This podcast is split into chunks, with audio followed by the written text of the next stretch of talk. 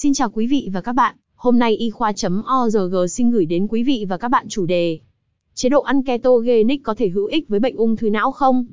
Phần tóm tắt Một nghiên cứu mới được công bố trên tạp chí y khoa của Học viện Thần kinh Hoa Kỳ. Chế độ ăn ketogenic đã được sửa đổi đáng kể để khám phá đối với những người bị u não. Chế độ ăn giàu chất béo và ít carbon hydrate. Một nghiên cứu nhỏ cho thấy, chế độ ăn này an toàn và khả thi đối với những người bị u não. Chế độ ăn uống dẫn đến những thay đổi trong quá trình trao đổi chất trong cơ thể và não bộ. Roy Sở Trao cho biết, các tế bào ung thư này dựa vào glucose hoặc đường để phân chia và phát triển. Vì chế độ ăn ketogenic ít đường, cơ thể thay đổi những gì nó sử dụng để tạo năng lượng bằng ceton.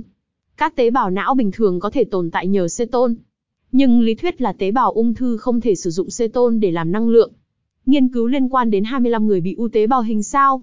Họ tuân theo một loại chế độ ăn ketogenic.